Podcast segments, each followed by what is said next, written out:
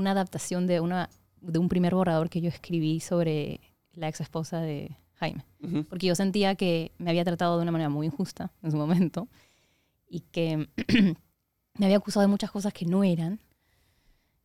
Y entonces yo así, "Ah". la terminé, la tengo ahí, está.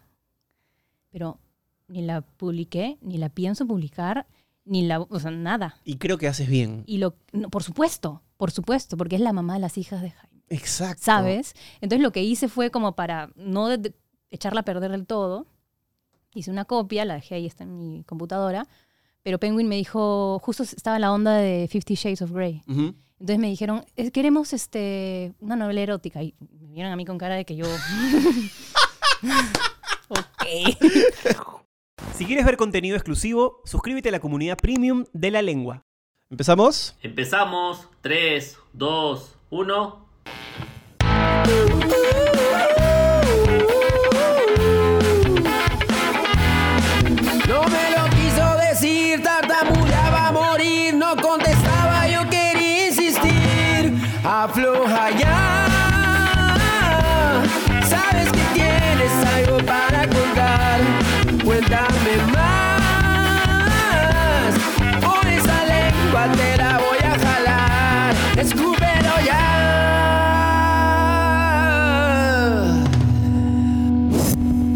Esto es La Lengua, auspiciado por Cambista, la primera casa de cambio digital del Perú.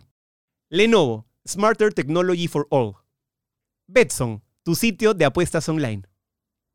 ¿Qué tal, mi querido chino? ¿Cómo estás? Muy buenas feliz noches. día, feliz. Hoy tenemos programa musical, estoy muy contento. Eh, vamos a hablar de un artista peruano, lo debes conocer. Un artista que tiene algunas canciones muy bonitas. A ver, Eh, ¿qué dirás?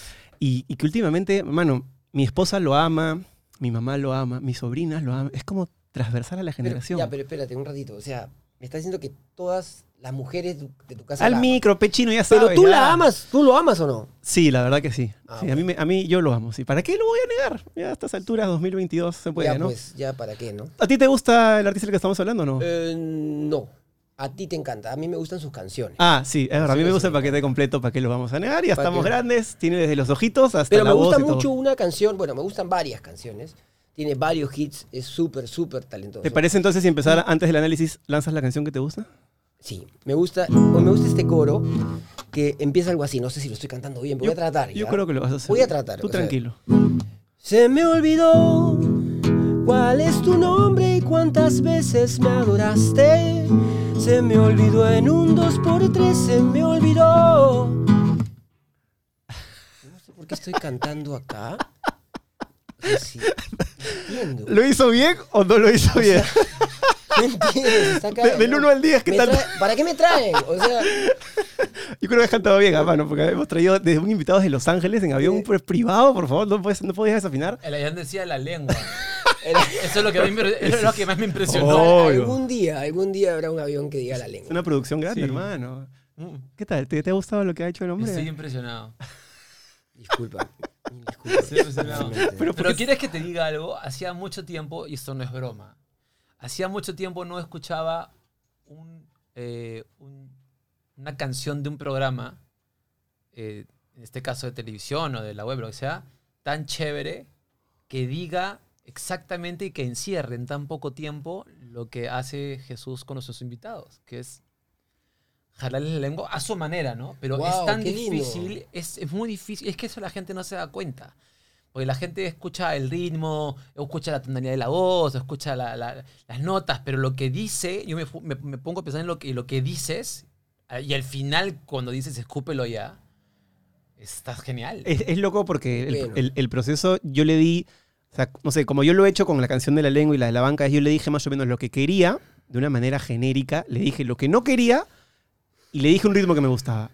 Pero la genialidad de los productores musicales, tú me lo dirás también, es que cómo condensan toda esa información y arman una cosa que tú dices, esto quería, pero no sabía que esto podía existir. Claro, eso es lo que nos pasa a los autores cuando, cuando una persona dedica una canción nuestra a alguien. No, sabes cómo decírselo y hay una canción que aparece que lo dice y dice, este, pero, pero ¿qué, es lo que, ¿qué es lo que sientes? Y dice, te voy a mostrar una canción. Y ya está, y me comunico mejor Y ahí. una canción ya dice, es una gran capacidad de síntesis, es una gran capacidad, capacidad de observación también. Y, este, y contar una historia en tres minutos no es fácil. Claro. O sea, no- De hecho, tú, tú- yo me, a mí me llamó la atención mucho cuando tú, tú alguna vez contaste que eh, me da risa porque El único productor soy musical, el único productor pero- musical que que ignora, el que micrófono. ignora el micrófono por completo. Es increíble. Claro, claro. Eh, que cuando tú componías para otros artistas, Sí. ibas con la guitarra Lo que pasa es que, de- de- claro, para de- entenderlo mejor, ¿no? dependiendo de, la- de mi relación con el artista, porque también me ha pasado que, que entro en una suerte de concurso, no es un concurso, pero Mm, tú envías una determinada cantidad de canciones porque la disquera lo pide y, en y tú estás metido ahí este, entre 150 a 200 canciones. Ahora, si el artista quiere una canción tuya, eh, no necesariamente eh, la va a grabar porque también tienes que... Pues hay, hay un, como una suerte de callback, ¿no? Claro. O es como un casting. ¿No? Y, pero ahora, si el artista quiere escribir contigo, ahí ya es un poco más asegurada la cosa. Y si después el artista, tu canción, la, la convierte en sencillo, y ahí está. eh, Ahí ya, ahí, y si te casa. O sea, ese proceso puede ser literal. Tú te juntas, no sé, con Alejandro Fernández o con Emanuel o con Obi Bermúdez y le dices ya, compusimos música juntos, componemos música juntos y componemos letras juntos también. Sí, lo que pasa es que eso es súper importante y es un consejo que le doy a todos los chicos nuevos que empiezan. Que, eh, que si tienen y que saben que tienen esta capacidad y este oficio de poder escribir, que no tengan miedo de que cuando terminen de hacer una canción, de hablar con el coautor y de ponerse de acuerdo qué porcentaje de la canción va a recibir cada uno, porque es un tema incómodo. Claro. Pero es un tema que es, esto, esto, esto es, es bonito, es el arte y lo que tú quieras, y los acordes y las triadas y las, lo que quieras. Pero es un negocio. Tal cual. Entonces tienes que saber que hay un derecho de autor, tienes que saber que esa canción tiene que ser inscrita en una sociedad autoral, eh, en un publishing company. O sea, tienes que saberlo. Ahora, la forma en cómo se compone hoy en día una canción ha cambiado por completo. Total. O sea, yo escribo una canción solo. Eh, hay gente que escribe una canción con ocho personas, yo no sé cómo hacen. Mm. Pero hay ocho personas en una canción que dice chipichum, chipipam, pipipim, pam, pom. Entonces él dijo, yo dije chipipim, pam, pom. Ahí mójate, mójate. mójate, tía, yo tengo, yo tengo- 15%. Ocho compositores. Ocho ¿no? compositores. Eh, es- así dicen los crews de Miami, ¿no? Bueno, Sí, creo que Nicole Y está que ahí. ¿no? tampoco, sí, mi hija Nicole está haciendo, se fue la pasada, se fue a un camp en Barcelona y en Ámsterdam y, y- y le, le- le sucedió que hizo cosas increíbles también, pero le sucede que a veces son cinco personas eh, o seis personas o cuatro personas que creo que es yo hasta, hasta Sí, dos, o sea, es- tres yo, Sí, tres yo puedo, tres. tres como que ya. Es gestionable. 33, 33, 33. Ya. Pero ocho, ocho, ocho es horrible. Sigue es horrible. Es creo. dices algo y el otro, y siempre hay alguien que dice, no sea. No, aparte, cuando, eh, aparte de cuando escuchas, no sé, Mediterráneo de Joan Manuel Serrat y ves los créditos y dice Joan Manuel Serrat y después te ves una canción que dice cualquier cosa y dices 8 o 9 compositores, pero lo que pasa es que ahora también la, la música cambió porque está el que hace el beat, el que hace Claro. el hook, el que hace el verso, el que hace esto, el que hace el otro. Entonces, claro, eh, lo voy a decir de buena manera, es una fábrica de chorizos, pero salen canciones a granel. Claro. Y está bien, porque también ese es el negocio. Sí, claro O sea, que no sí. es que esté mal, está bien. Y hoy es más fácil para alguien que quiere ser músico, antes de repente tenía que meterle todas las balas a ser frontman o a ser un solista o a ser un cantautor que se base en su talento, pero hoy, como tú dices, hay un negocio en las regalías y en todo lo que puede componer para otra persona que, no sé si es correcto decirlo, pero es más asequible con la digitalización y la tecnología actual que hace 30 años. Que ¿O no? estar. Hacer, a trabajar como músico sí, para, te- o sea, Te ocupas una computadora y, puedes, ya, ¿no? puedes hacer música, ¿no? Ahora, yo siempre digo, Claro. tú puedes hacer música en una computadora.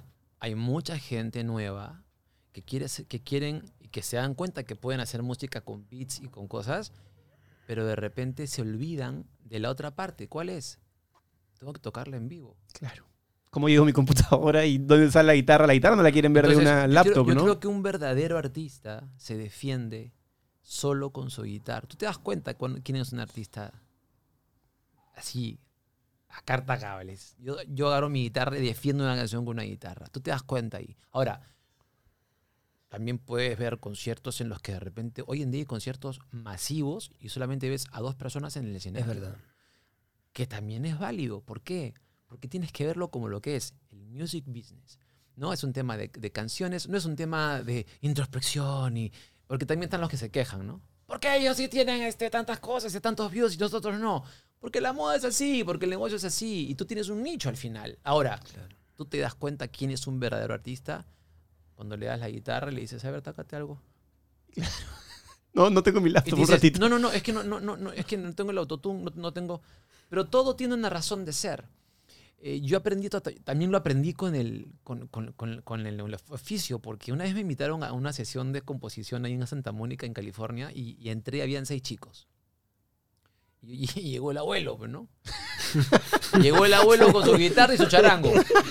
Y de repente, de re- buena. todos eran mis hijos. Entonces de repente llego con mi guitarra y mi charango, y, y- y todos como que, ¿para qué traes esa? o sea, Todos tenían esto. ¿Para qué, ¿Para qué traído esa vaina? No, eso y su, y su- y Yo escribo en papel. Yo, yo necesito sentir el lápiz haciendo borro, tacho. Y todo es no, ya no hay cuaderno, es celular. Y, este, y los beats. Y me tuve que acostumbrar. Duré dos sesiones. Duré dos sesiones. Cuando me di cuenta que lo que yo quería hacer, me animé.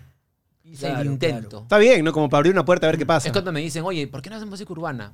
Créanme que he hecho el intento. Así. Y en mi estudio he hecho cosas y yo mismo me, me- yo, me, yo me mataba de risa de escucharme cantando esta vaina. Pues decía, yo no puedo. Yo no nací para esta vaina. O sea, no- no- yo soy cantautor, hago mis canciones y el que me quiere escuchar en la onda que quiera, que me escuche. Le metías el flow, el tiki tiki. No, el flow no, pero había como una suerte de como que te llevaba. Y hay artistas que sí lo han logrado. O sea, por ejemplo, Fonsi lo logró. Fonsi es un gran baladista.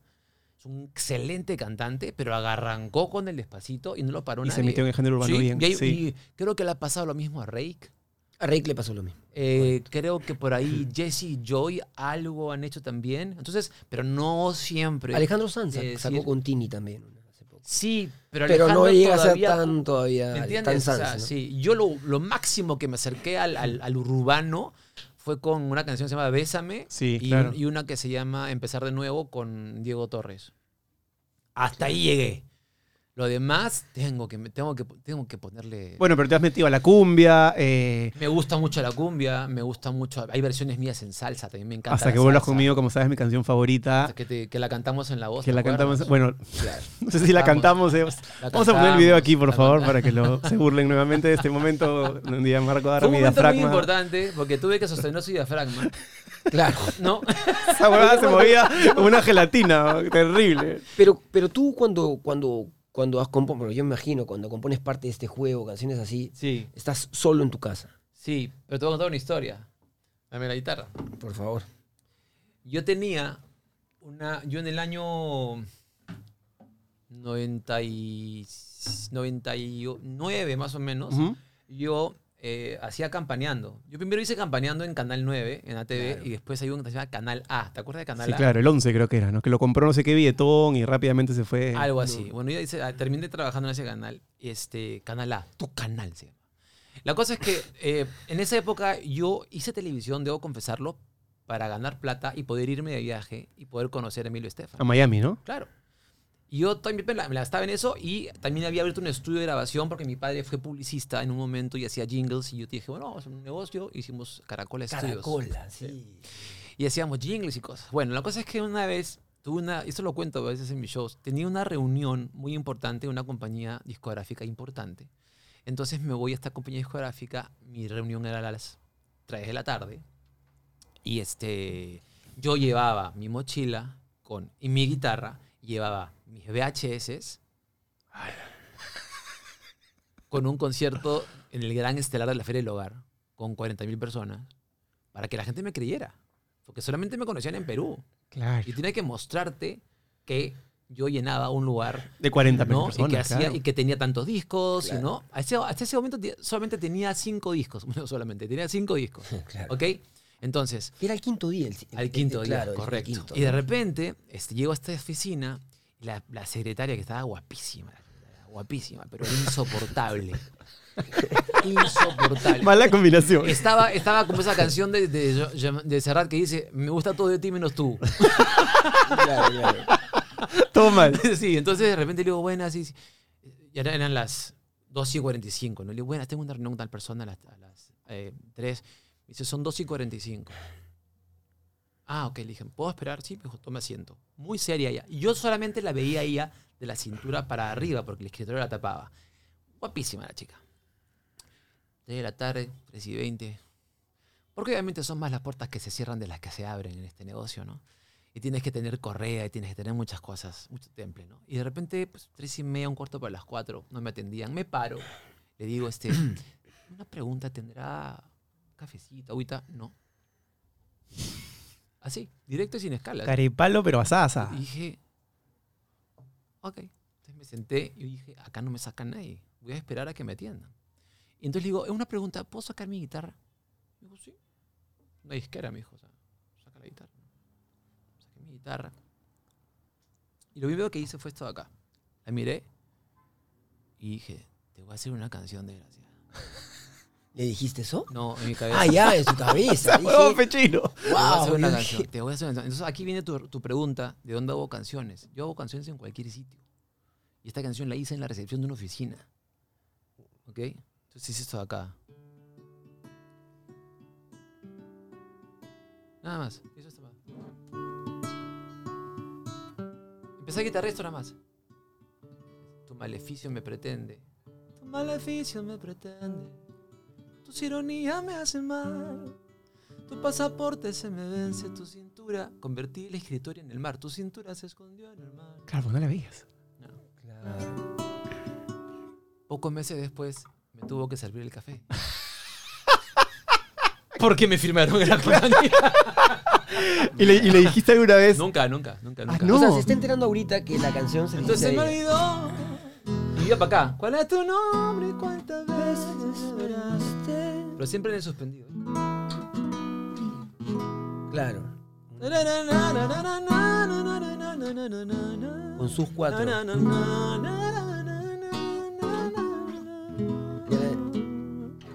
Es la historia de, una- de algo que me pasó, en- en- que convertí en, una, en un drama, ¿no? Pero es, las canciones de desamor siempre Claro. tienen que ser para arriba. Ah, sí. ¿Te mentiría? Es una, es una canción que yo he juergueado, he bailado, he gusta ¿Y es- cómo salió lo de su, la subida de tono, Gianmarco? O sea, a mí Ah. esa canción, Ah, ok. si tú la dejas en re, Ah, no, y no, que- y- y- Pueda, claro. incluso puedes hacer el ejemplo, yo he hecho la- el ejemplo de cómo hubiera quedado si hubiera quedado en re y no hubiera subido a mí. Lo que pasa es que está, hay, un, hay, un- hay una parte, son tres partes de la canción, que es el verso, que solamente es el re. Es Que en realidad 1-4, el 1-4, kit- 1-4. Sí, sí, sí. Y después voy a sol. Exacto. Al 5. Es- y es porque también tiene que ver con lo que dices. Porque la música también tiene esa energía que dices, rompí mi amor sin consultar. Es una parte que más hace río, un rush, ¿no? Sí, Claro. Pero lo que voy es que vas a. Es el Tiene una intención. Claro. ¿Qué cosa Claro. dices ahí? Y, te- y- y ese sol mayor te lo, te lo te, te da Te la. impulsa. Te impulsa. Rompí mi amor sin consultarte. Levanté el ancla en alta mar. Y después me vinieron una gana de ignorarte. Media amnesia. Eso es bien Beatles. Sí, sí, no te sí. quiero recordar. Se me olvidó. Claro, pero ahí está ¿Cuál subiendo de tono. O sea, él lo está cantando como si nada, pero está subiendo de tono. O sea, se le ha ocurrido algo que es bien raro. Claro. Es bien atípico. Es decir, si tú esa canción la dejas en re, ¿qué es lo que correspondería? Que, o sea, Musicalmente. la canción perdería la energía pues, ¿no? del coro. Plana. Porque el, rise- el build-up que ha hecho con el precoro es tan poderoso Claro. que si no lo hace, va a terminar el precoro comiéndose al coro. Qué hermoso tener a un especialista No, acá. Sí. No, digo, Me es- encanta. no sé qué Es esas diciendo. cosas, claro, esas cosas la gente no. La gente no se. A, a ver, es como un truco de magia. es que ya no hay eso, Marco. No hay ahora No. esas subidas de tono en ninguna canción. No, no. No hay. La música Yo lo digo, es que no hay. Chino está No, no, no. Yo, a, mí me, a mí me gusta mucho la música urbana, pero estos recursos me encantan. Acaba de enojar Entonces, el chino.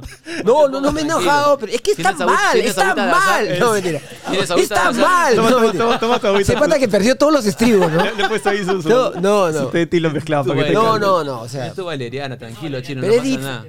Escúpelo ya. es difícil, es difícil, es difícil hoy con, componer con, con, con tan, una canción tan personal.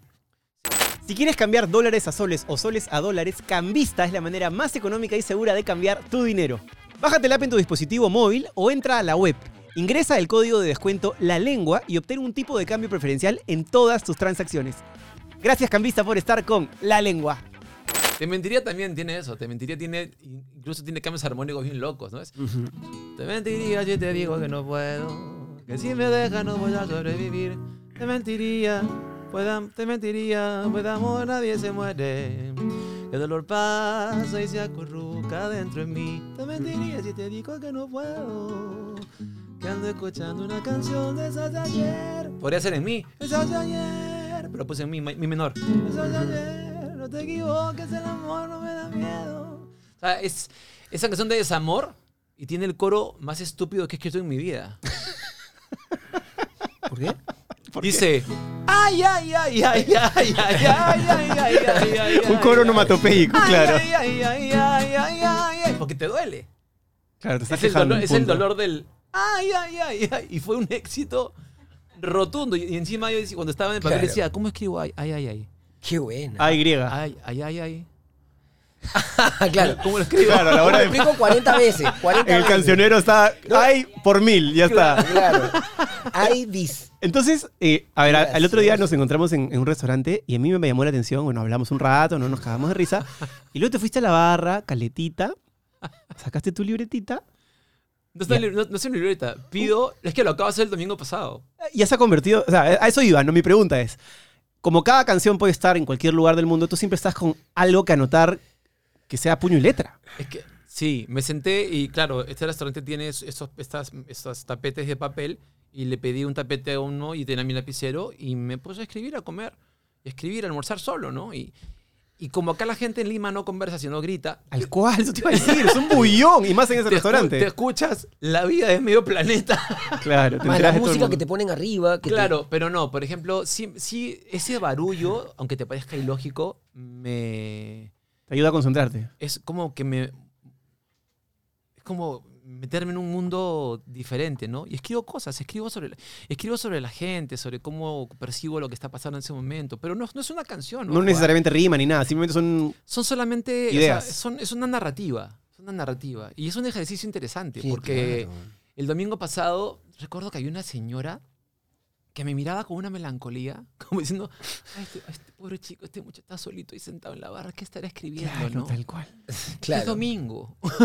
Es que la gente piensa, está solo y porque está solo está escribiendo y no como si fuera un Claro. disfrute que tú vas a hacerlo a propósito porque además es parte de lo que a ti te Y vacila. aparte pues. también estaba, en un momento me puse mis, mis, mis headphones, mis, headphones, mis, mis AirPods, me puse mis AirPods porque quería escuchar el nuevo disco que estoy grabando y quería escuchar cosas y ver qué cosas cambio, qué cosas no. O sea, de alguna manera estaba trabajando, pero también estaba escribiendo lo que en ese momento sentía. Eh, pero lugares específicos para escribir canciones, yo creo que no hay. No soy de prender inciensos y de, ya sabes, o Pero sea, mi pregunta era si, si, por ejemplo, tú debes llorar mucho cuando compones. En algunas canciones tienes que ver. Debo confesarte que han sido pocas, pero las, las, las canciones que... ha- la última vez que he llorado con una canción así que fuerte ha sido en una canción del disco Mandarina que se titula Calma en mí. Este, yo estaba pasando un proceso muy fregado personalmente, estábamos en pandemia y entré al estudio en la mañana, tenía que terminar el disco, no me salía nada, no me salía nada. Yo dije, mira, así dije que ya, ya, ya se acabó. O sea, ya la cuota de, me refiero, de inspiración. Claro, ya te vino 10 minutos y se fue. Y me acuerdo que dije, sí, por favor, necesito calma, te lo suplico, por favor, necesito calma en mí, calma, calma en mí, calma en mí. Y la canción está en mí, Claro. ¿no? Claro. Y este, Calma en mí. sí. Calma en mi mayor. Y- pero en realidad, la canción después me di cuenta que a mucha gente que la ha escuchado, a ver, una canción no sé si te puede cambiar la vida, pues sí te puede cambiar un momento. Y te puede cambiar de repente forma de pensar o lo que sea. Y esa canción ha sido un bálsamo para mucha gente, porque es una canción que habla, porque también la hice, porque hay mucha gente que me decía, ay Marco, ¿cuándo le vas a hacer una canción a Dios? Había una obsesión con eso, con los fans que me siguen. Me decían, ¿cuándo le vas a hacer una canción a ¿Ah, Dios? sí? Sí. Sobre todo los que son evangelistas o cristianos o los que... Yo siempre lo que que te pedían una canción de la U, pero nunca una canción de Dios. También, que yo también la hice, ¿no? También la hice. Pero, Pero, eso sí te lo pedían casi, Ah, casi, no, sí, eso- era como una... ah, eso- ¿Ya qué esperas, no? O sea, Eso, sí, sí. y sentía que era casi Si- que te lo si- convirtieron si en una obligación. hubiera vivido en ese momento, yo, yo lo, lo hubiera tenido en mi casa amenazando. Te iba a buscar de Sí, todas sí, maneras. Sí, claro, claro, claro. Mi- el chino de fútbol no sabe absolutamente no, nada. No, yo sí sé, pero no quiero, Perdón, quiero pero evitar la tengo conversación una de alianza, de alianza con la U. Le- le- No, le no, acá. Tengo- No, yo sé que mi compadre es aliancista. Mi madre es aliancista. Claro, ¿no? somos compadres. Mi mamá también es la U, alucina. Sí, ah, Hay que hacer un enroque. creo. Sí, yo, yo- yo sé. Bueno, el 4 a 1, pf, igual Mi, ma- mi mamá me dijo, ¿verdad que han cambiado el teléfono de tu celular? Y yo, ¿cuál? Me dice, 941 4141. Me dice. Qué bueno, yo tuve, yo tuve loco dos semanas a un causa mío con ese tema. Loco, loco. Pero hay mucho respeto a nivel Es público, más, fui a un programa de televisión en, en un, en un programa de deportes y de repente este, eh, me dicen, bueno, tenemos a Marco, tenemos las imágenes del, del resumen del clásico. Ah, de arranque Y te yo, castigaron. ah, le digo, te vas a meter conmigo. Empiezo. Recuerdo que cuando chico con mi viejo iba a la cancha, Oriente cantaba el mancha, cantó de aliento infinito. De pronto vi la pelota y acompañada de un grito, el primer gol quedó escrito como tinta en un tatuaje, junto al agarre y coraje del mejor de los equipos. Somos la historia de un pueblo sobre un norte en cada estadio. Mi alegría es la que radio cuando te veo jugar. Yo te quiero ver ganar por siempre universitario. Yo te quiero ver ganar por siempre universitario. Y cuento la historia de la famosa camiseta blanca. Qué buena canción. Y dice, este, eh, eh, allá por el 24 nació el más grande, el gigante, con jugadas elegantes de pie, cabeza y de taco. Blanca fue la camiseta. Merengue nos llamarían, luego el lienzo cambiaría de tanta garra y coraje. ¿De qué, de crema nos quedó el traje? Porque la lavaban tanto que se percudió. Sí, pues, sabía esa que historia, hasta claro. hoy, eh, así sería. Después hablo de Lolo, ¿no? Este, la, la historia de un gran caudillo, Lolo eterno está presente. Ser crema es ser diferente. Sorry. El más campeón del Perú. Sorry. No voy a discutir eso ahorita. Pero Pero ¿qué pasó? yo sabía que esto se veía venir. Debo Nunca. decir que es la yo primera sabía vez que esto se veía venir. Tarareo la canción de la U, ah, ojo. Escúchame, no, no, escúchame, es lo que te iba a decir. Y tengo fans que siempre me dicen, ¿no? Está todo bien, tu único error es que eres de la U, ¿no? Y de repente me dicen, ¡Hazle una canción a la Alianza! ¡Hazle una canción al Boy! Claro, ya a pedido, ¿no? Y sabes una cosa, y en realidad dices, qué bacán poder tener, así como tú, ¿no? Chino, haces la canción de la lengua o muchas canciones, qué bacán es tener la oportunidad de sumergirte. Yo podría hacer una canción de la Alianza. Sin duda. Porque me puedo sumergir en este mundo histórico del fútbol. Claro, generalmente meterte en la cultura, en el ¿Me pensamiento, en la Al idea de cada equipo, que ¿no? seas hincha o no. Así es. O al Cristal, o al Cienciano, o al Muni. Yo era hincha del Muni. O Yo sea, también. Todos somos... claro. Todos, Todos tenemos simpatía sí. por el Muni, claro, la banda del basurero, sí, sí, pues. duda. Este, no sé, entonces creo que el hecho de, de- de- de haber hecho esta canción eh, ha sido interesante y bueno, sí, pues este, este tema de la alianza y de la U. Y el pata Claro, del, pero- del canal de televisión puso stop y se quitó nomás porque ya con la canción que le cantaste dijo ya... dijo- no, está, está grabado. eh, Hay una parte, ¿cómo dice? Oye, este está bien. Yo tengo una pregunta está bien. justo musical de, de, de, de, de esta cuestión que me llama mucho la atención. Tú sabes que a mí me apasiona tu lado compositor Ajá, sí. y, y, y la, y hay algo que me llama mucho la atención. Estaba, una vez le pregunté a, a Jorge Drexler cómo había compuesto Todo se transforma, que es una canción Claro. que es eh, Tu beso se hizo calor, luego el calor muy... Sí. Y dice Tu beso se hizo calor. Y son versos octosílabos, me dijo. Sí, sí, él, él- él también usa mucho las décimas también. Exacto, porque él usa mucho las décimas y con Sí. las reglas de las décimas son octosílabos. Es Sí. verdad que alguna vez vas a ver siete sílabas, pero es porque en la décima hay unas reglas que las decir, palabras cuatro, que terminan en AU, exacto. Sí. Entonces, este, si es sobre esdrújula, le, le restas una y así, a una serie de cosas. Pero, Es matemática básica para la música, digamos. o sea, es más, pero yo escuché recién que Canción de Amor también tiene, está octosilábico. O Eh. sea, hace mucho no sentía lo que Sí, siento en este día. Siempre son ocho, ocho, ocho, ocho, ocho. Sí. Por ahí una línea de nueve, pero... Está inspirada en el Chavo del son 8, en realidad. claro. Pero, ¿Te imaginas? Claro, claro. ¿Te imaginas? Está inspirada en el Chavo. claro. ¿En serio? Claro, es como la- Sí. Pero puede ser que lo hayas hecho inconsciente o lo Totalmente. has hecho consciente. Inconscientemente. Yo este, a veces hago... En este, último, en este nuevo disco que estoy escribiendo hay, hay, hay mucha décima, por ejemplo, ¿no? Hay mucha décima. Eh, pero es inconsciente.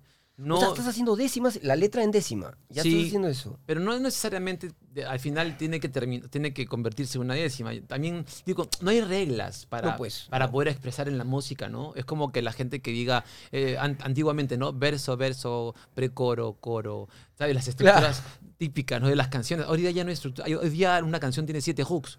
Es verdad. Y tiene siete partes y, y así la gente se las Tiene aprende. chanteo, ya no tiene punteo. Claro, O exactamente. sea, es como una cosa que ha cambiado. Pero no te mucho. enojes, no te enojes. Y Sí, tiene ahorita dos- empieza a putear, ahorita empieza a Y putear. tiene, y tu- y tiene dos minutos 50. Hoy di una canción promedio. Una canción como, como parte de este juego, de repente tiene cinco minutos. Eso es interesante. Ahora que tú planteas una canción, o sea, no sé si estás pensando en, esta canción si quiero que sea más viral o que tenga más, más llegada, la gente joven tiene que ser más corta, o te mandas por una canción de No, 4 o no, 5 minutos. Lo que no, dure, lo que tenga que durar. lo- soy lo que soy. ¿no? Yo, no, yo, no, yo no podría disfrazarme de algo. Eh, en lo único que he hecho en esas cosas es de repente en, en las cosas de las redes sociales, que sé que la inmediatez es, es- o sea, el, el like o el- la vista es mucho más rápida. y el pago. Sí, Porque pero- te pagan más por más reproducciones. Sí, pero sí, sí me gusta darle el tiempo a una canción. Es como, es como lo- la historia de, de Pedro Navaja, ¿no? Cuando, cuando, cuando, cuando Rubén Blades va a la disquera y le dicen esto es...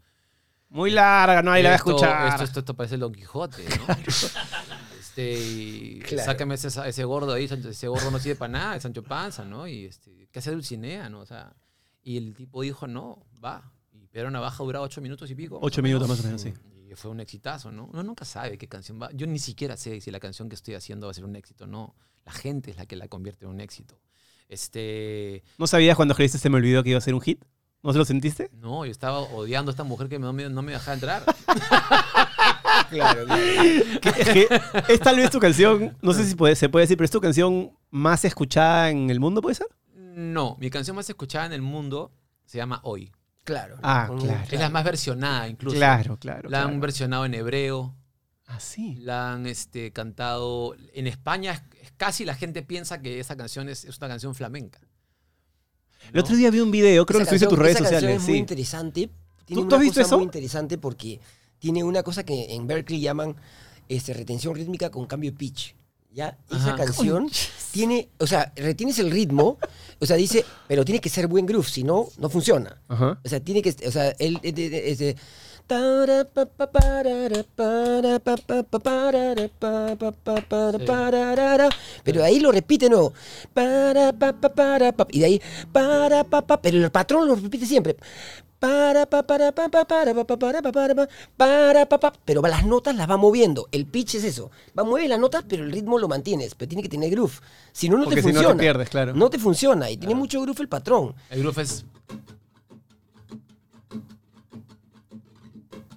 Ese es el groove. Esa canción la escribes llegando en un avión, ¿no? La escribo en Miami, viviendo en Miami, extrañando mucho una vez este, un- eso, eso que te da la, extra- la extrañada, ¿no? Y- y tiene mucha metáfora porque dice, ¿no? Este, em, dice, em, tengo una mañana constante y una acuarela esperando verte pintado azul, es porque obviamente aquí el, el cielo, nuestro cielo en Lima específicamente es gris, este, y la acuarela- las acuarelas arequipeñas me encantan. Eh, tengo tu amor y tu suerte, porque gracias a Dios en mi país me ha ido bien, me sigue yendo bien. Tengo la suerte de haber podido elegir una carrera con la que yo me he ido bien. Eh, y un caminito empinado que son los Andes. Tengo el mar del otro lado. Mi- es muy buena Mi mar es el Pacífico. Cuando vienes es el más Porque ahí rompes el patrón, además lo alargas. Sí. Na, na, na, na, na, na, Pero na, algo- na, na, na, na. Pero hay algo que, Eso es que muy la gente bueno. no se da cuenta. Muy bueno, muy bueno. Hay algo que la gente no se da cuenta. Chino está disfrutando esto más que nadie en el mundo. Sí. Hay algo, hay algo que no se da cuenta la gente, que es el tema del fiato. Yo cuando canto, a veces la gente no se da cuenta, pero di una determinada cantidad de frases sin respirar. O sea, yo, y no te das cuenta. Por ejemplo, y el coro de la canción es así, ¿no? Hoy voy a verte de nuevo y al volverme en tu ropa, susurrame en tu silencio cuando me veas llegar. Ahí respiré. ¿No es cierto? Era hora. Es bien larga la frase, súper larga. Tiene más de cuatro, tiene casi cuatro compases. O si no digo.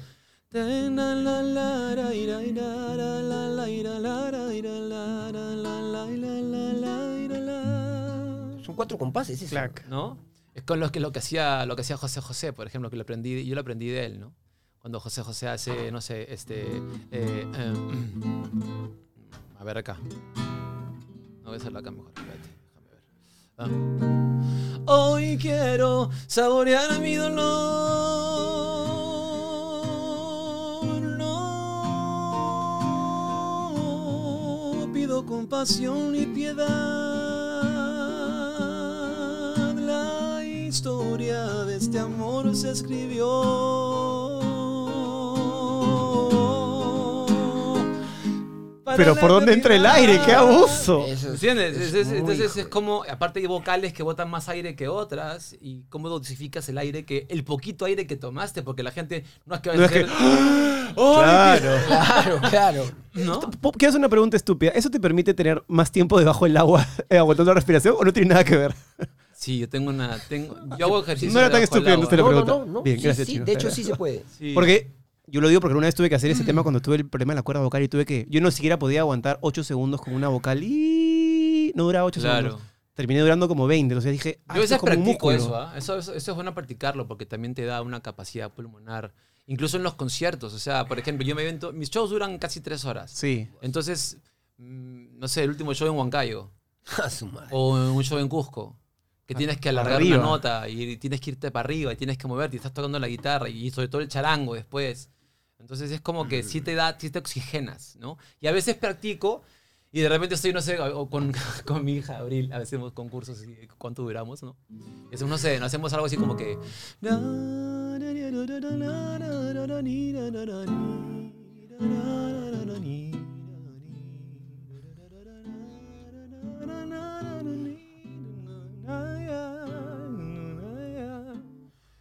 no, Chao. Y no, no respiras. no respiramos, pero eso también ayuda a que, a que tú practiques.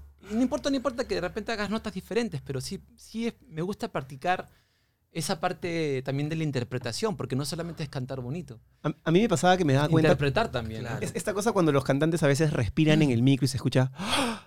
Hay un truco como para que no se escuchen el- la, la sensibilidad No. del micro, tienes que mirar para otro lado. A o sea, Camila le pasa eso. Camila tiene, es- pero, es- pero eso es un sello de Camila, por ejemplo. Hola lengüeros, ¿sabían que pueden participar por 20 camisetas personalizadas de la selección haciendo el test de la selección que no ves de Lenovo? Solo debes ingresar a laseleccionquenoves.com, ir a la parte del test, dejar tu nombre, tu correo y listo, ya estás participando. Gracias Lenovo por estar con La Lengua. ¿Te acuerdas de Camila, el, el- el grupo Camila? Claro, claro. claro, claro. Claro, claro. Cuando cantan hacen eso. Todo cambió cuando te vi. sí, sí, sí, No me había dado cuenta. No me había dado cuenta. Es verdad, es verdad. No estás para mí. O sea, convirtieron ese Entre recurso tanto, en... ¡Ale, coge! y pasa. Y eso En la grabación te lo borran normalmente, ¿no? En la edición los productores normalmente se Las respiraciones sí ¿no? se las borran, pero eso fue una, como algo como que lo dejaron y, y sucedió Pegó. Y, y pegó, ¿no? Este, yo siempre pongo los ejemplos de José José porque es, eso es un consejo a la gente. Tú puedes cantar bonito, ya una cosa es cantar bonito, pero otra cosa es interpretar. Si tú le sumas la interpretación a tu canto bonito, a tu afinación, tu vida va a ser La sacas del distinta. estadio, claro. Tu vida va a ser distinta. ¿Tú te acuerdas de esa canción que era Y eres linda y hechicera? Pero el linda era eterno, Pablito Ruiz, Claro, sería la, es- esa sería. O si no, cucurru cucú.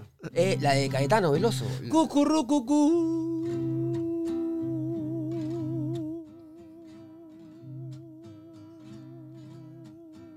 Toma aire, por favor. ¿Por dónde entra el aire?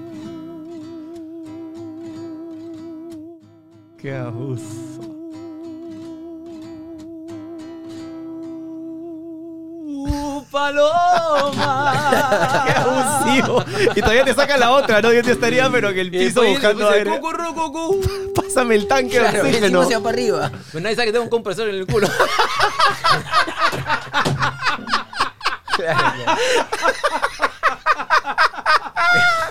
Va directo, aplauso para el compresor en el culo. Deberías empezar Claro, a oye, y ese cable que sale de atrás de dónde viene, dice. franquicia Hay y véndelo. con el oxígeno hacia atrás. De hecho, ¿te ha pasado alguna vez que una canción tuya te ha gustado más en la voz de otro, en la melodía de otro? No sé, se me ocurre parte de este juego con Luis Enrique, o hasta que vuelvas conmigo de Gianmarco, A ver. la misma hoy. ¿Hay alguna que digas, este güey le se, se- se escucha No, mejor yo, que a mí? yo escucho, yo escucho hasta que hablas conmigo cantada por Marc Anthony y me quiero casar con él. Yo también. Qué bestia. Claro. Ese flaco como saca el pecho, sea, qué abusivo. Qué abusivo. Qué abusivo. Y aparte el ritmito así, la salsita, y de pronto Estábamos- me me acuerdo- chupar. Pero aparte ese es su género, Me ¿no? acuerdo Sí, que estábamos, sí. en, estábamos en México tocando con Mario Gutiérrez y con Luis Enrique un show que hicimos, se llama Autores. Eh, hicimos 11 fechas seguidas esa, esa vez y este, en, en el Lunario de México. Y un día en la noche se apareció, se apareció Mark a ver el show. Y se trepó al escenario a, a cantar. Y cantó una de Juan Gabriel. Porque esta- era, era la onda. ¿no? Claro, en México, ¿no? Éramos tres, tres guitarras, éramos a Mauri, eh, Luis Enrique y yo, y dos pianos. ¿no? Eh, Perito Pacora y, y Juanchi. Y de repente yo estaba acostado de, de, de Mark y Mark arrancó a cantar la de, no me acuerdo qué qué Marca, ca- eh, o sea, Pedrito Pacora acompañó a Marco Anthony. o sea, ¿con estábamos, claro, o sea, éramos, el, el show se llamaba Autores y se trataba de las canciones que estos autores habían hecho a otros artistas. Ah, ya. Ok. Entonces, a Mauri Gutiérrez ha hecho Un montón. un montón. Este, Luis Enrique también. Luis Enrique es un guitarrista brutal. o sea, es más, Pero es más conocido por percusión. es antes. uno de los mejores percusionistas del mundo. Claro. Este, estaba Juanche, que es el, pianista de, de, de éramos eh, dos pianos y tres guitarras, nada más. Y, de repente se sube Mark, y me- sí, como se dice en México, se avienta un palomazo y cantó, no me acuerdo qué canción, pero yo en ese momento, es más, yo abrí algunos shows de Mark en, Estados Unidos, me invitó a abrir a raíz de que había escrito para él. Un par de shows, creo que fue en Tampa y en el Miami Arena también. Pero cuando me preguntas qué, qué artista, pues es obviamente Hasta que vuelas conmigo esa. hasta acuerdas conmigo, es increíble. Esa versión es increíble. Después, Este Loco que te mira también es una super canción. Ah, eh, cuando escuché. eh, hay una canción que yo hice hace poco para un artista argentino. La escribí con él y con su hermano, se llama Abel Pintos. Abel es uno de los, creo yo, uno de los cantantes más populares que tiene hoy en Sí. día Argentina. Sí. Este, del género, empezó en el folclore. Y una canción que se llama Quiero cantar, que le hicimos juntos. Cuando la escucho también con su voz es, Es gente increíble. es impresionante la forma y la disciplina que tiene con su voz, con su expresión corporal, con su garganta. Creo que cada artista me ha dado su, su me ha otorgado. Alejandro también, Alejandro con canciones preciosas. Cuando escuché hoy, cantada por Gloria, era increíble. Y una vez me pasó, la única vez que yo eh, metí una canción en, en un chart mundial, eh, se llama In My Pocket, que la cantaba Mandy Moore. Mandy Moore ahora es actriz en esta este, This Is Us, la serie This Is Us. Cuando Mandy tenía, mi, mi- mi brother Mandy, Mandy tenía, este, no sé, veintipico de años, recién empezaba, empezó cantando. Y el primer sencillo de ella fue una canción escrita por mí que se llama In My Pocket. ¿En inglés? Sí, entonces fue como que mi primera incursión y la última también, porque no, no me sentía cómodo. Componiendo en inglés. No, Es raro, pues, ¿no? no, es muy raro. Por más de que sepas hablar inglés perfectamente, no es tu, o sea, tu, tu, digamos, no sé, tus neuronas no se conectan en inglés. Diferente, entonces es te sale algo diferente, ¿no? distinto. Pero digamos que creo, yo creo que Mark es una de las personas que más me ha, me ha impactado, ¿no? Y también cuando escuché hoy cantada por Eva. Y, me- y- y automáticamente me acuerdo, me acuerdo de mi viejo mucho, porque mi viejo era una persona que no tuvo la, la- suerte ni la vida le dio la oportunidad de poder disfrutar. Era mi manager, no conoce a sus nietos, pero tengo, uno- tengo unas, unas imágenes de él porque el tipo era, él soñaba con ser un crooner en los 60 Y él a los 18 años se toma un barco del puerto del Callao porque él quería conocer a Sammy Davis Jr. ¿Puedes creerlo? Se tomó un, se fue en un barco hasta Los Ángeles. Es más, ¿has visto esta vaina que se llama... eh, ¿Y, la- lo conoció? Espérate, te voy a contar la historia. ¿Qué se llama qué? Estaba el Rat Pack, ¿no es cierto? Frank Sinatra, Dean Martin y Sammy Davis Jr. Para mi papá, el mejor era Sammy Davis Jr. También era, era fan de Frank Sinatra y de Y Dean Martin. Dean Martin, pero no. Sammy era, aparte tocaba batería, tocaba piano, hacía todo. Carisma Bravo. Increíble. Y entonces se, se- se va en un, en un barco hasta, ¿no? Y consigue la dirección de la oficina de Sammy Davis Jr. Y lo espera ocho horas. Porque solamente lo quería conocer. ¿No? Y después, en la misma época, los Beatles llegaban por primera vez a los Estados Unidos, a Washington. Ahora, ¿pero lo Claro. conoció? Espérate, pechino, no comas No, ansias. No, conoció a, a Sammy Davis Jr. Y no eso no es todo. Sammy Davis Jr. lo invita a un show. Porque le dice, he venido en barco desde Perú a conocerte. Y ve al Rat Pack. Qué paja. Y después se va a Washington a ver a los Beatles cuando llegan por primera vez Que era la locura. A Estados el aeropuerto Unidos. de Gringolandia todo abarrotado. en el show que Ringo voltea la batería con la mano. Qué paja. Porque tenía que darle vuelta la batería, porque, porque tenía que ver a toda... Ese, ese, ese video- Claro, claro. Ese video es increíble, ¿verdad? que acomoda la Bueno, batería, sí. Entonces, para esto, esta historia me la contaba y yo vi la foto firmada por Sammy Davis Jr. y, y yo, y, y después me mostraba una foto de él en el barco, ¿no? Pero en algún momento, ¿sabes? Cuando los viejos nos cuentan cosas, dices... Mm, está metiendo su, su y pimienta, ¿no? este es su, Le está metiendo su su... sazón. Claro, pregúntale claro. a Fabián, pregúntale a Fabián. No. y, de repente, y de repente me metí una página de la nada que se llama Ancestry.com, no sé si la has visto. ¿No? Que es, te hacen el, el ADN y te dicen Ah, de dónde ya, ya. eres. Sí, sí, sí, la Acá mi compa yo hice mi, mi prueba, ¿no? Mi perro es más fino que yo. O sea, obviamente. Pero aparte de saber de dónde vienes, también te dicen eh, que puedes encontrar documentos, partidas de nacimiento, sobre todo por la gente de la guerra, Segunda Guerra Mundial o el tema del holocausto. Claro, Puedes encontrar documentos de gente que se perdió, en fin. Bueno, me meto a la página de Ancestry.com y a que no sabes qué encuentro. La entrada de mi viejo, la partida de migraciones, de mi, el nombre de mi papá entrando al puerto de San Pedro en Estados Unidos en el año 1960 y pico. Qué paja. Yo dije, ah, Era verdad. era verdad. No me estaba floreando. No me estaba floreando mi viejo. Qué buena historia. Entonces, ¿qué pasa? Cada vez que, ahora cuando estaba en Nueva York, siempre me acuerdo que a mi viejo le encantaba, obviamente, Come Fly With Me. Que la grabé en un disco que se llama Versiones. Es un disco, es uno de los mejores discos para mí que yo he hecho. La he escuchado. Bonita. musicalmente ese disco es maravilloso, lo hizo Arturo Sandoval. Pero me acuerdo de la frase de New York, New York, que dice, If you can make it here, you can make it everywhere. Entonces cuando ves esta vaina y ves que llenas un teatro, eh, mi sueño, por ejemplo, es, si Dios quiere, llenar el Radio City Music Hall. O sea, para mí eso es, eso es, un, Claro. es una meta que tengo, no por ambición, sino porque me han pasado cosas. O sea, tocar en el Madison Square Garden, Eso me parece que es... ¿me entiendes? ¿No es más como- importante el Madison Square Garden que el Radio City Music Hall? Este... En, en son- cantidad de gente es, es mucho más el Madison, ¿o no? Claro, en el Madison son 18.000 creo, y en el Radio City son 6.000. Claro.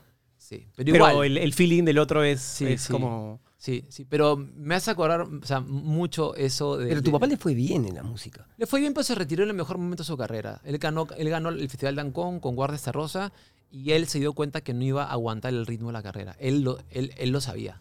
Tú una vez me dijiste eso, creo, que en un momento de tu vida tú tenías que decidir si ser una superestrella o ser un padre de tres hijos. Sí, en España me pasó eso. Y elegiste ser un padre de tres hijos. Elegí ser papá. Padre presente, quiero decir, ¿no? Sí, y, y- y elegí ser- Acá tenemos a uno de es que, bueno, la de los gente no ve, pero es que acá está.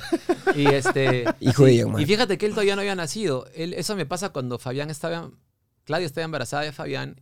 Nicole tenía siete años. Eran dos en ese momento. y este, y Uy, yo, y yo tenía que irme de viaje y no sé, me pasó, me sucedió y, y nada. Pero no lo, no, para mí, yo no me arrepiento porque hay una frase que, que incluso la comparto con amigos y que dice, eh, tiempo siempre habrá. Lo que hay que cuidar son las ganas. Y yo ahora, mis 51, casi 52, que cumplo en agosto, me siento como si tuviera todo el tiempo del mundo para seguir grabando discos y para seguir haciendo lo que, por ejemplo, la gira que estamos haciendo. Me voy a Chile, tenemos Quito, Cuenca, Gua- Guayaquil. El- es- lo que significa que la gente se tome el tiempo de comprar una entrada para ir a Claro. verte. Y en estos tiempos más, ¿no? ¿No? O sea, cuando mi, mi viejo me lo dijo, cuando salió Domitila, la, aquella Con mantón de Manila. nefasta de Domitila para mí, ¿Por qué, ah? yo venía de grabar, yo venía de cantar. Él este, era, él quería ser Silvio Rodríguez y gusta, a Pablo. Milanés. Ah, bueno. Yo venía de cantar este. En el borde del camino hay una silla. Claro, la, La rapiña me lo dejas que lugar. Tenía la repente, acá. Silvio Rodríguez. ¿Dónde va? Domitila, Pero bueno, ¿dónde apareciste en todos lados. Está bien, pero mi viejo fue muy inteligente. Claro, dijo, visión. Haz esta vaina y después haz lo que tú quieras. Pero primero que te conozcan. me dijo, ¿vas a cantar para todo tu país o vas a cantar para un grupito de gente? Así Así, así despectivamente me dijo. ¿te va? Dije, no, no, voy a, quiero todo mi país. Bueno, cántate esta vaina y después. Es que eso es importante. consejo. Hay gente que piensa que consejo. al ser uno muy artístico no puede ser comercial o, o- o popular. Y lo, lo artístico, la esencia del artista no tiene que estar reñida con lo comercial o con lo masivo porque finalmente de eso vas a Porque llenar la refrigeradora de tu jato nada, y vas a seguir tu carrera, Y al ¿no? final quieres que, Totalmente. que te escuche mucha gente. Claro. Obviamente, ¿no? Hay que tener un poquito de estrategia. Pero lo que sí me dijo mi viejo y lo que también le digo a mis hijos es, ¿qué pasó? La primera semana cuando yo escuché, yo nunca me voy a olvidar, cuando yo escuché Domitila en la radio, eran las Amadeo tocaba ahí, ¿no? 2 de la mañana. Amadeo Gaviria era el No, no, no, tecladista, ese- ¿o- no, no, eso fue después, en discos después. Pepe Ortega fue quien produjo Ah, ese disco. Pepe, Pepe, Pepe. y de repente yo estaba en, en, en la esquina de Comandante Espinal con Angamos. y en un semáforo en rojo. Yo tenía, yo tenía mi Fiat Berlina del 70, pe, que, que le bajaba la ventana con un golpe. ¡Pah! Claro, pe. y tenía que subirla agarrando la... a que pegue. Claro. que me- Sí, bueno, y entonces de repente escucho mi canción en la radio y yo me acuerdo haber bajado del carro y haberle dicho, tocar las, las ventanas de los que estaban alrededor, diciéndole, el que estás hablando soy yo. ¿Y qué pasó? Durante una semanita, una semana me duró, que me la creí. O sea, uno- yo venía de Cantarrana, de Barrante, pero una semana dije, Caminabas culón. Ah, no, culón, culonazo. Jennifer López no era nada. es más, primero llegaba yo y después llegaba mi culo. Hermoso, hermosa. Claro, claro, me imagino. ya. Es que sí, pues la radio en ese me momento sentía, arriba. Pero arriba. Entonces mi papá, en, una- en un momento de serenidad y de conversación, no me acuerdo de dónde, me dice, chino, ven, ven, ven. Me dice, "Chino, ven. Quiero pedir un favor. Sí, papá, ¿qué pasa? Cuando llenes un lugar con 20 personas que no sean tus patas, ahí me avisas, ¿ya? Pum, al Leo de frente. Mira. la- El culo se desinfló con una la hoja. guitarra me la, me la metió en el occipital, así de frente. ¡Pum! Una chiquita se acabó. Cuando llenes un local con 20 personas que no sean tus patas, ahí me avisas. Pero, pero yo me acuerdo haber Hermosa. ido a ver Telestación Sí, con Domitila sí. y no se podía entrar. Me tuve que quedar afuera. sí. No pude entrar. Es que había instrucciones. Había mucha gente. claro. Va a llorar, va, va a gritar este borracho, sáquelo. Había instrucciones, chino. Por favor, que no entre. Había una foto. Una foto tuya en la entrada. Claro, por favor, que no pase. Va a empezar a hacer muy este, este borracho. No, me han contado que el chino se toma un par de chelas y se, se va a subir al escenario. No, sí, es verdad. Yo creo que habían, eh, creo que fue una de las etapas más lindas de mi vida. Yo veía hacien- la- a la gente haciendo cola y cola y cola. Porque también cantábamos muchos covers, ojo. ah. O sea, mi show no eran canciones todas mías. Yo cantaba Domitila y una balada que se llamaba Mírame. Todo lo demás Claro. eran covers. Entonces era el local que ya estaba también caliente por, por las canciones y todo. Y ahora no dices, no sé si te ocurre, me gustaría un día llegar un sábado así como hueveando con mi guitarra y aparecerme en Cantarrana y, o en la estación y reventar algo. Bueno, déjame decirte algo. Te voy a contar. Casa, casa, Ah, todos los días. casa Barrera es? Casa Revara. ¿Has ido? ¿No? Ok. Hay un lugar en, este, en esta hermosa ciudad Ajá. que yo le he agarrado un cariño muy grande. Porque. ¿Te acuerdas de François de los fucking sombreros? Sí. Ya, François es el que maneja este lugar. ¿no? El dueño del lugar, ¿no? Con su esposa, con, con Pat- Patty. Yo llegué a Lima y mi manager me dice: Hay un lugar que tenemos que ir. Es un bar donde también se come muy rico, ¿no? Lo abren desde temprano. Pero hay un piano y una guitarra. Y el que quiere se pone a cantar. No tiene micrófonos, no hay amplificación, solamente es el piano. El que quiere canta, pero también haces que canten todos. Qué paja. Era, era un viernes, 9 de la noche, estaba en casa de Carlita, mi manager y yo, conversando, tomándonos un vinito, hablando del futuro, lo que vamos a hacer, las cosas que estamos haciendo, del éxito que vamos a tener. Eso. Y de repente, de repente este, me dice, le digo, oye, es viernes. Me dice, no, me dice, "Chino, es viernes. Viernes estuve en un lugar, un viernes con la gente con trago. Imposible. Mejor no, mejor Claro, no. imposible. Le dije, ¿sabes qué? Ya me cansé ya. Ya me cansé de fingir. Tengo ganas de ir a un lugar, por favor, que no, no va a pasar nada. Me dijo, hizo todas las gestiones y llegando, una colaza, pues, ¿no? Llegando, porque hay gente que se cola. Y así yo con mi sombrero, pues, mi máscara, y me metí, me metieron a una mesa, ¿a dónde? Al lado del piano. O sea, Ah, sí. cagado. Viene el mozo y me dice, señor, ¿qué está a tomar? Un pico sour. De frente, ¿no? Mira, hemos terminado tocando, cantando, pero de la manera que se hacía antiguamente en Barranco. Voy a, voy a romper tu guitarra. Orgánico, la gente acá se fue. se Entonces, fue de repente yo estaba tocando, porque ya había, a ver, François empezó a tocar este, cri, criminal, cri, criminal, Bad Bunny, todos, y todos cantaban, y, todos- y de repente una mesa dijo, hay que tocar Pandora. Y de repente la gente decía, nosotros Nos nos hubiéramos casado. Y- pero espérate, es muy divertido porque no hay un protagonismo de nadie. Claro. Entonces de repente, François que estaba en el piano me hace... yo me había tomado, me había tomado como 35 picos sour. Ya.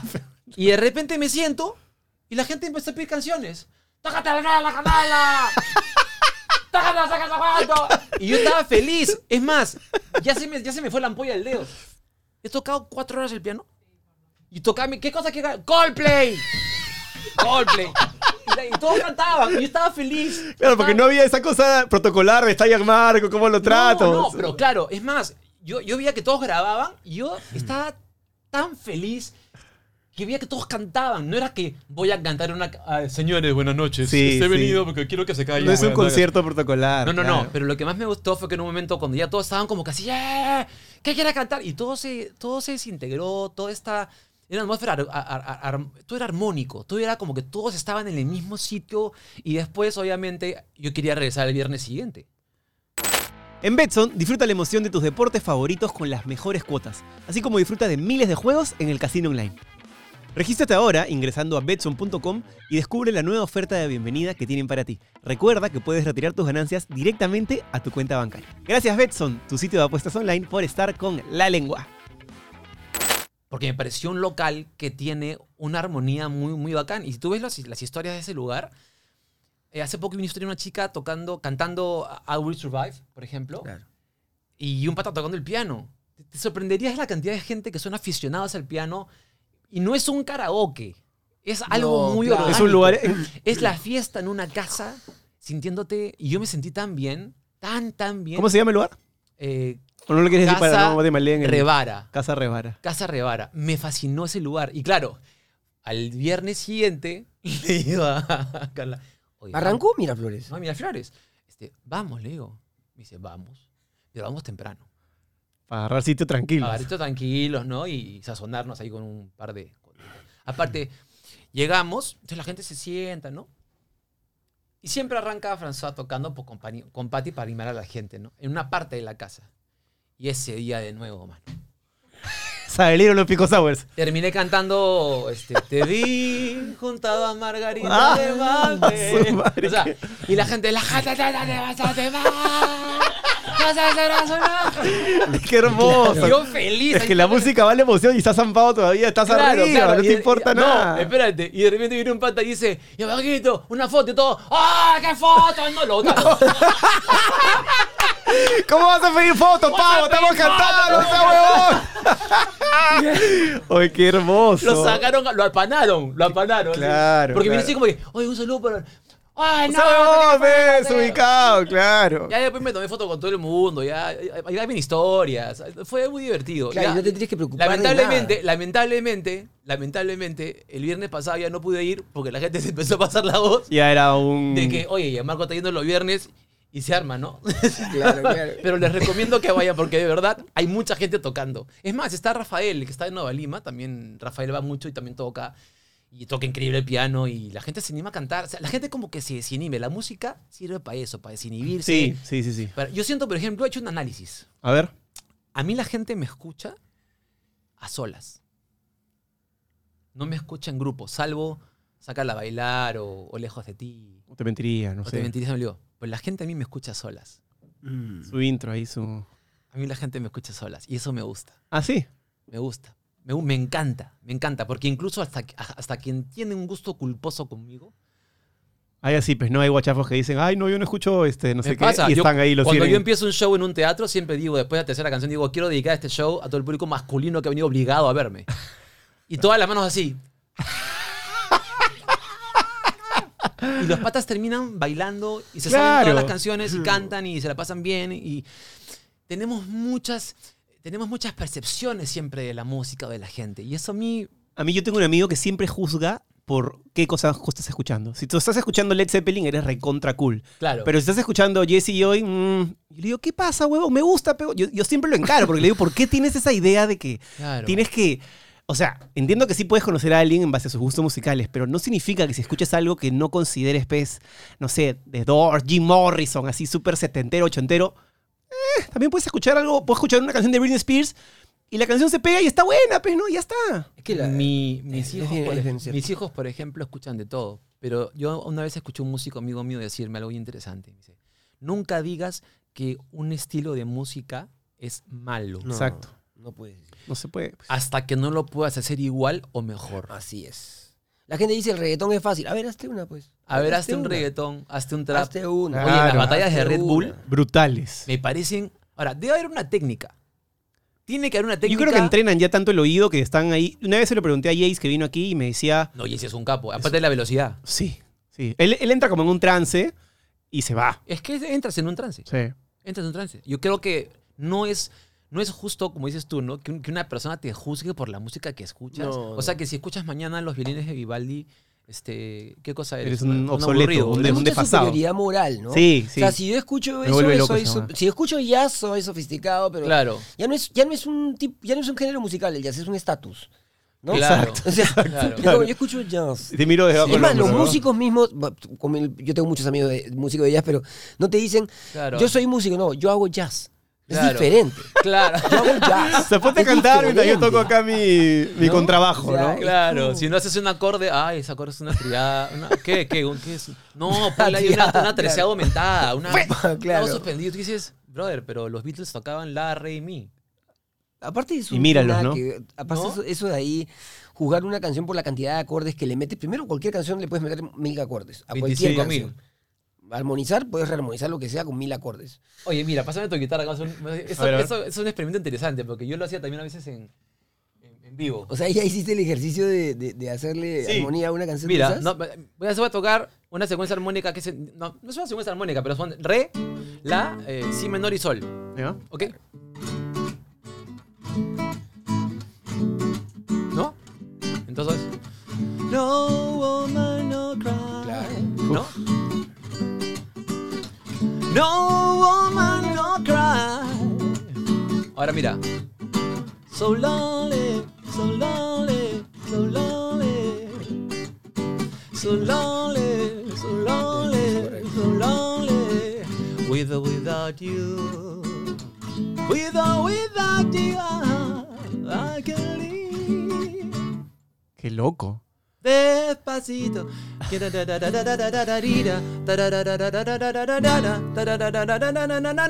Es lo mismo. Claro, el acorde es igual y te fuiste de Bob Marley, Police este, y Luis Fonsi. Y haces mil canciones. Pero eso no quiere decir que sean fáciles de hacer.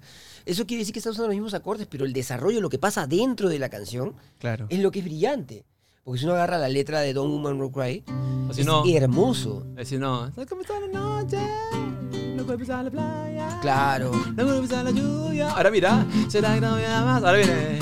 Dame un beso que me provoca. Dámelo ahora.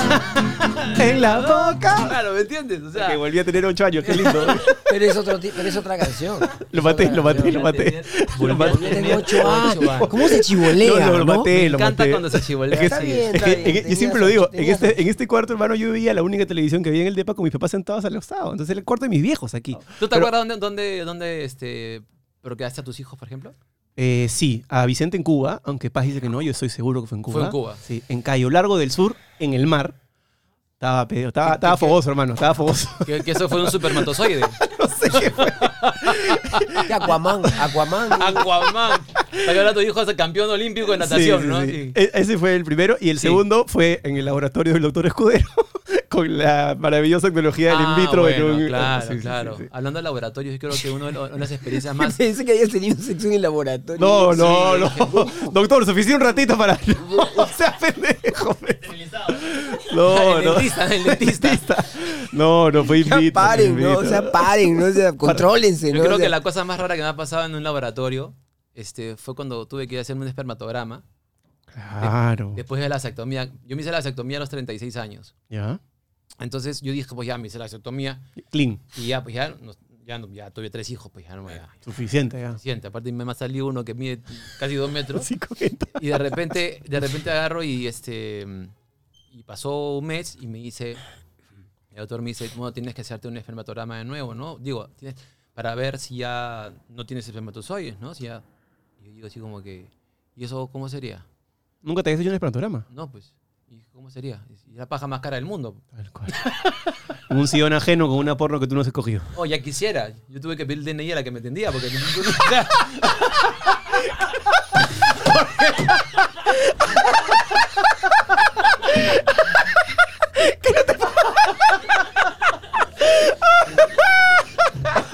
O sea, no había había nada. nada, no había VHS, no había nada. Y encima, el cuarto tenía que meterme con mi frasquito. No- no hay señal Daba la ventana abierta, daba un paradero, de un pata que decía, ¡Baja! no, no sé Puta, qué". ¡Qué terrible! Bro, aparte llegas y dices, ¿cuánto me demoro? No, claro. Porque hay un tema también, nosotros somos un poco estúpidos en ese tipo de cosas, ¿no? Dices, a ver, ¿cuánto me...? Ahí, ahí nos sale la estupidez. ¿Cuánto me tengo que Si demorar? regreso al toque, ¿qué va a decir la señorita? Sí, sí, nervioso rápido. ¿Y este qué le pasó? No, ah, señor, eyaculación precoz. Pero ese no era el diagnóstico por el que usted vino. Hay un segundo problema. claro. No, y el más gracioso de todo fue cuando llego al laboratorio, las personas que estaban ahí estaban muy entusiasmadas porque sabían que era mi, que era mi turno. Que estaban atrás en la puerta esperando a que Claro. termine de literalmente hacer lo que tenía Y que hacer. entonces, yo cuando llego, el- cuando la cita me, me- me dice, bueno, ¿cómo estás, señor Ciñado? ¿Cómo le va? Sí, el espermatograma. Sí, claro que sí.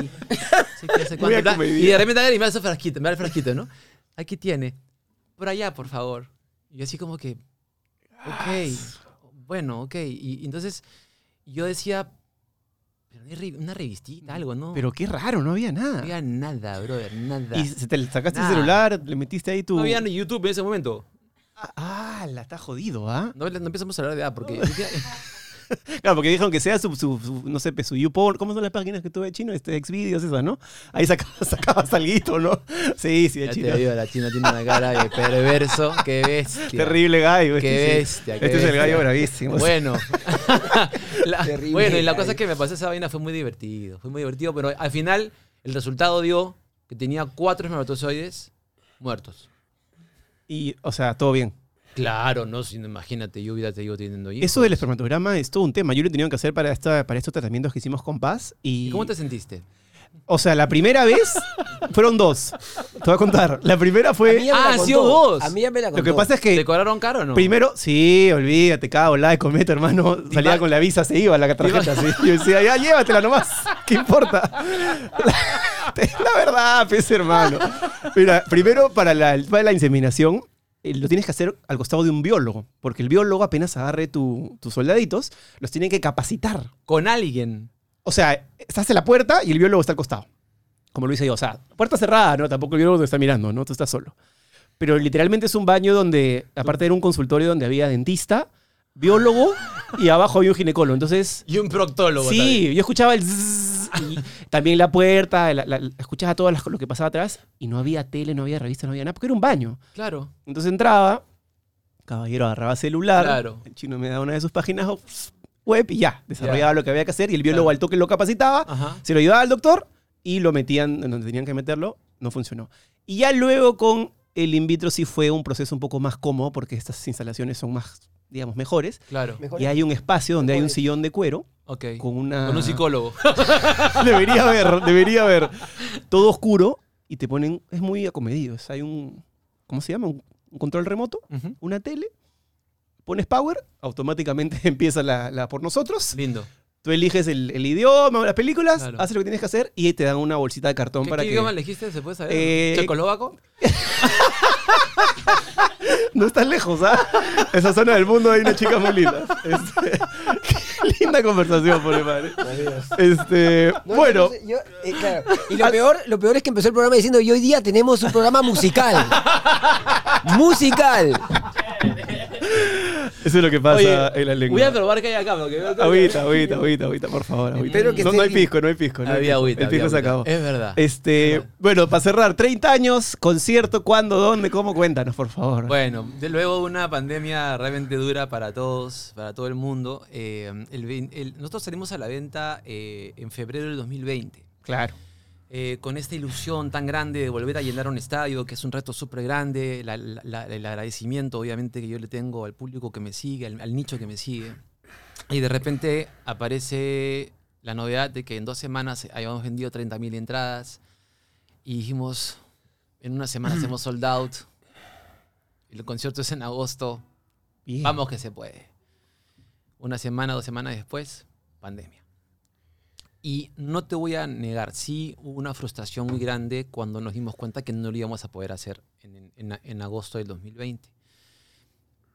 Pasa el tiempo, enero 2021, nos dimos cuenta que esa vaina no iba a suceder. Obviamente, desde el principio a la gente le dijimos, ustedes pueden Recuperar sus entradas, su sus dinero. entradas en Teleticket.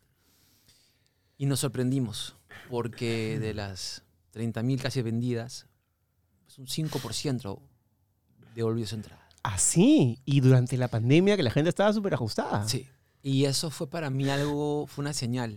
O, ten- o- o- o- o- o de repente cancelamos el concierto, o bueno, pero en 2021, obviamente, dijimos los que quieran también, o sea, esto está anunciado siempre, siempre está anunciado, siempre está anunciado. sea, nadie se va a quedar con su plata, por si acaso. Claro, porque obviamente también habían los haters que decían, ¡devuelve la plata!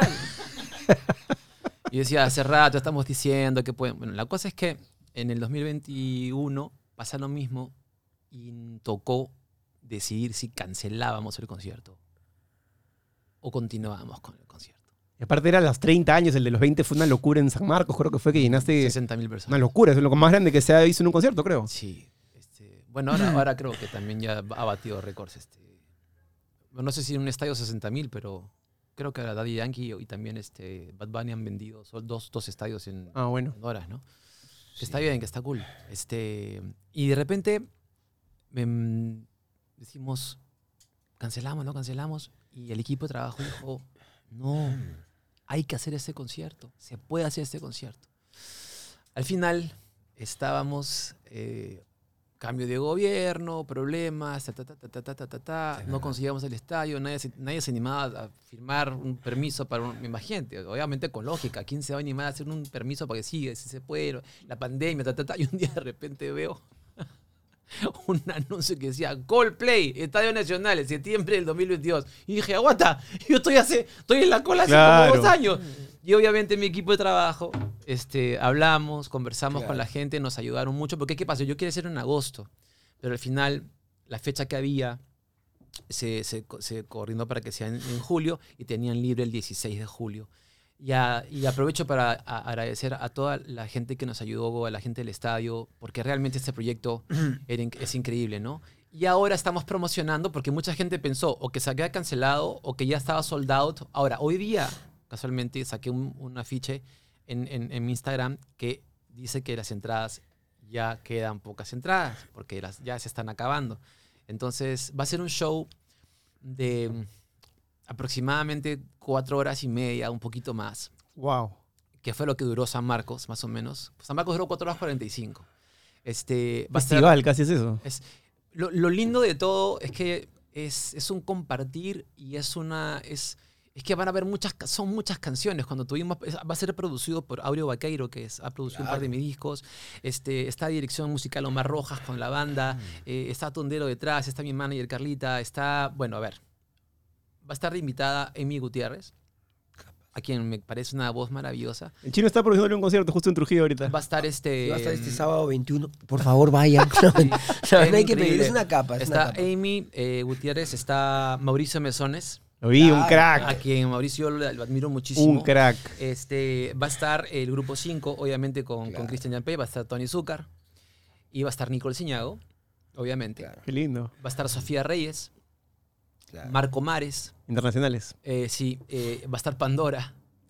eh, que eso creo que va a ser una cosa muy importante, porque Pandora fueron las primeras personas que a mí me dieron la oportunidad de Claro, por teléfono, que te dijeron Aureo, conseguirme Vaqueiro, ¿no? Aureo Vaqueiro fue productor del primer disco de la Hash.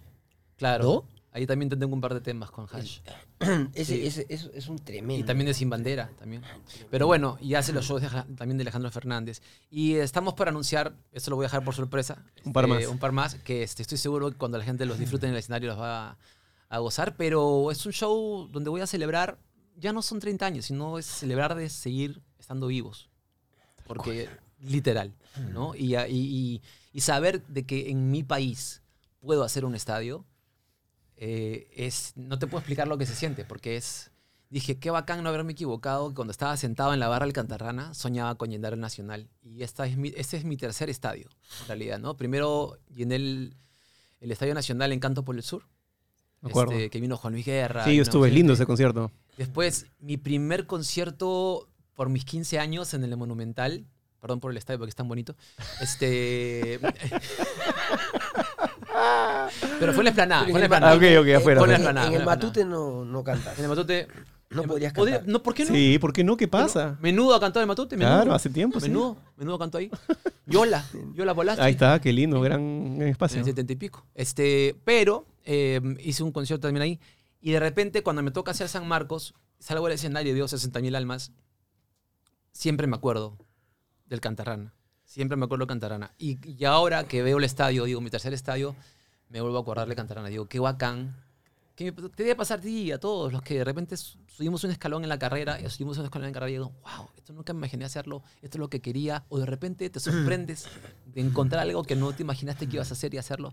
Eso es lo que estoy haciendo ahora, o sea, estoy feliz. He hecho, creo que he hecho cosas lindas en mi carrera, las sigo haciendo, sigo viajando, sigo girando, me voy ahora a Ecuador, vamos a hacer Quito, Guayaquil y Cuenca, hago el, Caupolicán en, en, Chile, eh, a- estas 12 ciudades en Estados Unidos con teatros maravillosos, eh, voy a hacer acá el estadio, voy a seguir haciendo shows, eh, voy a seguir haciendo, haciendo shows, perdón. eh, me encuentro con chiquillos de 20, 18 años que me dicen, este, ya Marco, me dice, te conocí con el disco Días Nuevos. Eh, ya Marco, te conocí porque me enteré que tú creaste la escuela de música, Claro, la UPC. la UPC. O sea, creo haber hecho tantas cosas eh, que me siento orgulloso de poder celebrarlas de esta manera. Y el próximo año sale mi disco número 17. Y estoy, que tiene unas sorpresas alucinantes. O sea, yo estoy seguro que ese disco, y te lo voy a, así como te dije que, que tú, no sé si vas a tener mi disco alguna vez, pero... Uy, Por favor, ya no. lo que sí te digo, Ya no, lo que sí te digo es una cosa. En dos semanas. Lo que, sí te digo, lo que sí te digo es una cosa. Este disco nuevo que va a salir mío el próximo año. Que te he puesto rojo. Se, No, se- preocupado. Se ha preocupado. ya no, ya. En dos economía no los Oye, mellizos cada, a Zamora. cada, cada disco son 180 lucas por si Ya lo hemos hablado, ya. Ahí déjalo, ahí déjalo, ya. Ahí déjalo. Este disco nuevo que yo voy a sacar, producido por Julio Reyes, y lo estoy ya estamos preproduciéndolo, ya terminé de escribir. Acuérdense de ese disco. Porque ese disco va a ser, va a ser un parteaguas en mi carrera. Un antes y un después, qué bacán. Sí. Sí. O sea, lo, lo tengo clarísimo, lo tengo clarísimo. lo tengo, y con una fe enorme, ¿no? Y feliz también de verte, feliz de, de- de estar con, de compartir, de, de que hayan programas como estos de la tertulia. Hace un rato vine de una entrevista en una radio y la chica me decía, ya Marco, ¿qué? Me dice, qué, qué raro o qué, qué bueno eh, verte conversando, porque la gente no, nunca, nunca te ve conversar y nunca te conoce, nunca, no- no- es como que tienen una imagen de ti X, ¿no? Diferentes. Y es verdad, las últimas veces que, hemos- que han habido Zooms o estas entrevistas nuevas, estos programas que me encantan, tienen la posibilidad de mostrarte, obviamente protegiéndote también, este, un poquito más a la gente, ¿no? Es que la idea es esa, ¿no? Los medios tradicionales, por el tipo de negocio más allá, están apurados. Tienen que vender rápido en un corto Sí. tiempo porque tienen otra cosa que una parrilla que llenar. Sí.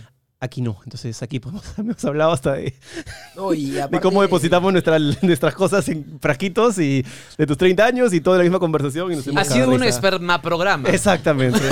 ha brillado hermoso. Así que, Así ha brillado hermoso. Te bueno, mucho, hermano. yo compadre. también. Muchas gracias por venir, por la Gracias, buena chino onda, por la quiero. hora y media que nos hemos tirado. Y nada, que la rompas en el concierto. Ya saben, las últimas entradas. Sí, va a estar la Vayan entrega- a comprarlas ya mismo. Entrega, entrega de Sí. Chino su guitarra. ¿Vas a despedirte en una canción, Chino? o Ya te... Yo quiero que usted toque la versión acústica de la canción de la lengua. Me encanta. Te la pongo un ratito para que la...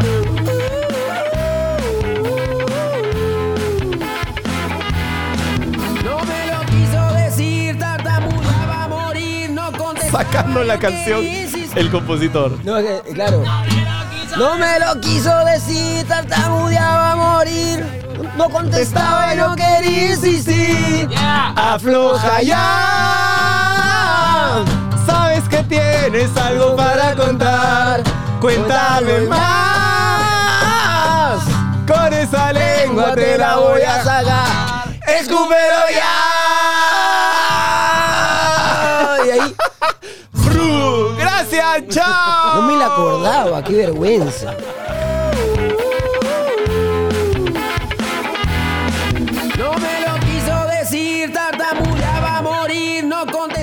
Si te ha gustado esta conversación y quieres ver más, suscríbete a la comunidad premium de la lengua desde 8 soles. Tenemos tres categorías con diferentes beneficios y ahí vas a poder realmente conocer al 100% a todos nuestros invitados. Ponemos cosas que no podemos poner aquí por diferentes motivos y la idea de esta comunidad premium es abrirte la puerta a ti para que entres y seas parte de lo que pasa en el estudio. Es una comunidad donde no guardamos absolutamente nada, así que espero que te unas, que puedas apoyar este proyecto y que seas parte de la comunidad premium de la lengua. Ahí nos vemos.